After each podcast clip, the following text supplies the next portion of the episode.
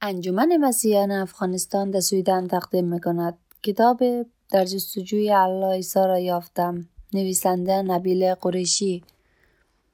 فصل هشت. رای شریعت. هنگامی که سخن از شریعت به میان میآید تنوع در اسلام به دیدگاههایی می‌رسد که بسیار متفاوت هستند. یک مسلمان عادی از شریعت خیلی آگاه نیست. هنگامی که من برای اولین بار این اصطلاح را شنیدم در رقابت بودم که با آن اجتماع می گفتند و جماعت ما سال یک بار برگزار می کرد. این مراسم هم رقابت های مذهبی و هم رقابت های ورزشی در هوای آزاد را در بر می گرفت. رقابت های مذهبی شامل از برخانی قرآن، تلاوت قرآن، اجرای اذان، قرائت شعرهای اسلامی، سخنوری، حدیث و آزمونهای دانش عمومی درباره مذهب بودند. رقابت های بدنی را خیلی خوب به یاد ندارم زیرا امی مرا اسیر رقابت های مذهبی می کرد. به ویژه رقابت سخنوری. همه تلاش امی این بود که مرا برای سخنرانیم آماده کند. او نه تنها همه متن می نوشت بلکه مرا برای ایراد آن نیز آموزش می‌داد. در طول شبهای پیش از رقابت امی پس از نماز عشا از من می‌خواست که بیستم و چند دوره تمرین کنم. او پشت سر من میایستاد در حالی که من سخن می‌گفتم دستها و بازوهایم را در زمان مناسب حرکت می‌داد تا اشاره های تأکیدی لازم را ایجاد کند. گویی من عروسک خیمه شب بازی او بودم. او مرا راهنمایی می‌کرد که کجا برای هیجان بخشیدن توقف کنم چه هنگام سرم را بچرخانم و چگونه ضرب آهنگ و صدایم را برای تاثیر بیشتر بالا ببرم پس از مدتی دریافتم که او سرکرده تیم مناظره خود در پاکستان بود و از این رو با ابا برای مدتی گفتگو می کردند. روز اجتماع من در دسته 6 تا 8 سال رقابت می کردم. موضوع سخنرانی من ای بود همواره حقیقت را بگو مهم نیست که چه پیامدهایی داشته باشد من برنده جایزه سخنرانی به همراه چند جایزه دیگر شدم. امی و ابا مسابقه دادند ولی رقابت های بزرگسالان همیشه خیلی شادتر از بخش جوانان بود. گویا رقابت ها در مجموع برای پرورش اسلام در نسل جوانتر بود. از این رو برنامه بزرگ سالان کنتر پیش می رفت و پس از رقابت های کودکان به پایان می رسید تا بزرگ سالان بتوانند از شرکت کنندگان خردسال مراقبت کنند. من تصمیم گرفتم در جلسه قرائت سخنرانی پیش بینی نشده مردان بنشینم. یادداشت هایی که برای این رقابت تهیه شده بود موضوع های گسترده ای از قبیل خلاصه بندی تاریخ جماعت احمدی برای پرورش اسلامی فرزندانمان چه باید بکنیم و از کجا می‌دانیم که عیسی پسر خدا نیست را در بر داشت. مردی که من او را امو فیضان میخواندم مردی در ابتدای چهل سالگی که انگلیسی را به خوبی و روان صحبت می‌کرد موضوع تشریع شریعت همراه با منبه ها و کاربرد آن را از میان یادداشت ها کشید. او ایستاد و سخنرانیش را با سلامی رسمی به حاضران آغاز کرد. امام محترم، بزرگان ارجمند، مهمانان گرامی و برادران عزیز السلام علیکم و رحمت الله و برکات. حاضران در اتاق همه با هم پاسخ دادند و علیکم السلام. امو فیضان نگاه به پایین به یادداشت موضوع خود انداخت و شروع کرد. موضوعی که امروز به من داده شده شریعت می باشه شریعت احکام اسلام است. واژه شریعت به معنی راه است چرا که ما باید بنا به اراده خدا در راه راست گام برداریم. بزرگانی که دوران داوران مسابقه بودند گویا تحت تاثیر قرار گرفته بودند. توانایی تعریف واجه های عربی برای مسلمان غیر عرب چه در مسابقه باشد چه نباشد همواره امتیاز ارزشمندی به حساب آمده است. با دلگرمی از دیدن واکنش آن اینگونه ادامه داد هیچ کتاب شریعتی وجود ندارد ما باید احکام را از منبه های متواترتر با استفاده از فرایند دانش حقوق اسلامی به نام فقیه برداشت کنیم. اولین و بزرگترین منبع قرآن است. هیچ چیزی نمی‌تواند برتر از قرآن باشد زیرا آن کلام الله است. اما قرآن قابل درک نیست. چیزهای زیادی هست که ما مسلمانان باید بدانیم و انجام دهیم که در قرآن یافت نمی شود. از این رو ما به سراغ منبع دوم یعنی حدیث می رویم. برخی از حاضران در جمع با شنیدن آن اظهار نظر بی پرده مبنی بر اینکه قرآن پسنده نمی کند جا خوردیم. اگرچه از جنبه اصولی درست بود ولی نباید آنگونه بی پروا بیان می شد. تا اندازه مایه شرم بود.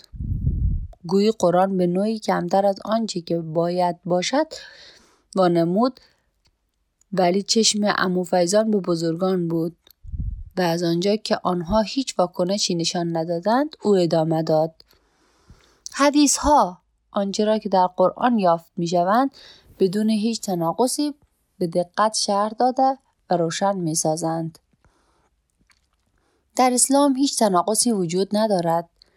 اگر حدیثی یافت شود که به نوعی با قرآن مقایر است پس آن حدیث نامعتبر است و باید نادیده گرفته شود. اگر برای روشن ساختن موضوعی هیچ حدیثی پیدا نشود سپس باید به منبع سوم شریعت رو بیاوریم یعنی علما پژوهشگران مسلمانی که دارای تجربه اسلامی هستند.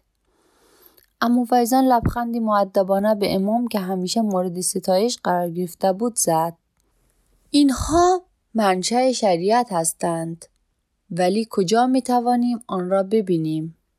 آن را در زندگی یک مسلمان دیندار می توان دید. شریعت به ما می آموزد چگونه نماز بخوانیم. چه هنگام روزه بگیریم با چه کسی ازدواج کنیم؟ از چه غذاهایی بپرهیزیم؟ همه این مسائل اساسی موضوع شریعت هستند. مسائل بسیار پیچیده در دیگر نیز هستند. مانند اینکه آیا باید برای ارزش افزوده خانه خود نیز زکات بپردازیم؟ بزرگان مجلس با لبخندی در سکوت به امو فیضان اشاره کردند که سخنانش را پایان دهد. این بود توضیح کوتاهی درباره شریعت منشأ آن و کاربردش. شکریه سپاسگزارم. او با این سخن در حالی که بزرگان برای تایید او سرتکان می‌دادند رفت و سر جایش روی زمین نشست. همچنان که مدت ها بعد به درک آن رسیدم آن سخنان دست کم از دید یک احمدی پاسخ علمی به آن پرسش ها بود احمدی ها در سازماندهی سر, سردرمداران خود بسیار محدود هستند و از این رو رهبران جماعت دارای اختیار کامل در تفسیر شریعت برای آنها می باشند. هرچه رهبران بگویند همان است ولی در مورد بیشتر بیشتر مسلمانان این گونه نیست. مسلمانان دیگر دارای گزینه های بیشتری هستند. برای نمونه اگر یک زن سنی از شوهرش بخواهد طلاق بگیرد باید از سوی یک پیشوای مسلمان تایید شود. این تایید باید از سوی یک مفتی باشد کسی که دست کم اصول ابتدایی شریعت را آموخته است اگر این زن قرار باشد یک که مسئلهش را نزد یک مفتی مطرح کند او حکم خود را که به آن فتوا گفته می شود به آن زن اعلام می کند ولی فتواها الزام آور نیستند و اگر آن فتوا برایش خوشایند نباشد می‌تواند نزد مفتی دیگر برود و ببیند که آیا او فتوای خوشایندتری می‌دهد مفتی ها مکتب های گوناگون فکری دارای میارهای متفاوت هستند بنابراین فتوای متفاوتی صادر می کنند. برای نمونه برخی مکتب های فکری سنی اصرار به رضایت زن بیش از شوهر دادن او دارند مکتب های دیگر این گونه فکر نمی کنند. زنان را ملزوم به زندگی طبق خواسته خانوادهشان می‌دانند از آنجایی که هیچ کس بسته به هیچ مکتب خاصی نیست برخی از زنان مکتب فکری را می برمیگزیرند که فتوای دلخواه آنها را صادر می کند. اگرچه علمای سنی اجرای این بازار فتوا را حمایت نمی کنند و نمونه کاملی است که از آنچه احمدی ها به دلیل ساختار خیلی بسته رهبری نمی توانند انجام دهند. وجه دیگری از پیشگیری اسلام در این است که همه شاخه درباره درستی و دقت حدیث ها اختلاف نظر دارند. از آنجایی که حدیث دومین جای پای شریعت است این اختلاف نظرها پیامدهای جدی دارند و بسیاری از تفاوتها در شیوهی که ها و شیعه ها اسلام را به جا میآورند بر سر همین موضوع است کتاب های حدیث بسیار مشکل ساز هستند این تفاوت هم همراه با موضوع شیعه در رابطه با اقتدار امامان به دیدگاهمان بسیار تفاوتی از شریعت می انجامند. اختلاف ها به کنار وجه اشتراک بزرگی که میان بیشتر مسلمانان وجود دارد نیز هیچ ارزشی ندارد برای نمونه هر چهار مکتب فکری اصلی اهل سنت و هر سه مکتب فکری اصلی شیعه تعلیم می دهند. کسانی که اسلام را ترک می کنند باید به جرم ارتداد کشته شوند و تنها درباره ریز صلاحیت شرایط و پیاده سازی آن اختلاف نظر دارند. تنها گروه های جدا افتاده از قبیل مسلمانان آزاد و احمدی ها با این سنت قدیمی مخالف هستند. من همه این جزیات را در آن اجتماع که جماعت ما برگزار می‌کرد نیاموختم و نیازی هم نداشتم که در آنجا بیاموزم. در حقیقت بسیاری از مسلمانان این چیزها را نمی‌دانند. آنها اسلام را تا اندازه که آن را به جا میآورند می‌شناسند دانستن اینها برای کسانی است که تعلیم می‌بینند این جماعت و گرد همایی دیگر مانند آن بیشتر از هر چیز دیگر موجب می شود که ما در عشق به اسلام و در مشارکت با یکدیگر بیشتر رشد کنیم آنها در با دوباره به ما اطمینان میبخشند که رهبران مذهبی ما پاسخ پرسش های نادانسته ما را می دانند و ما با گرد هم آمدن به طور مرتب و گفتگو درباره مسائل ایمانمان را تقویت می شویم.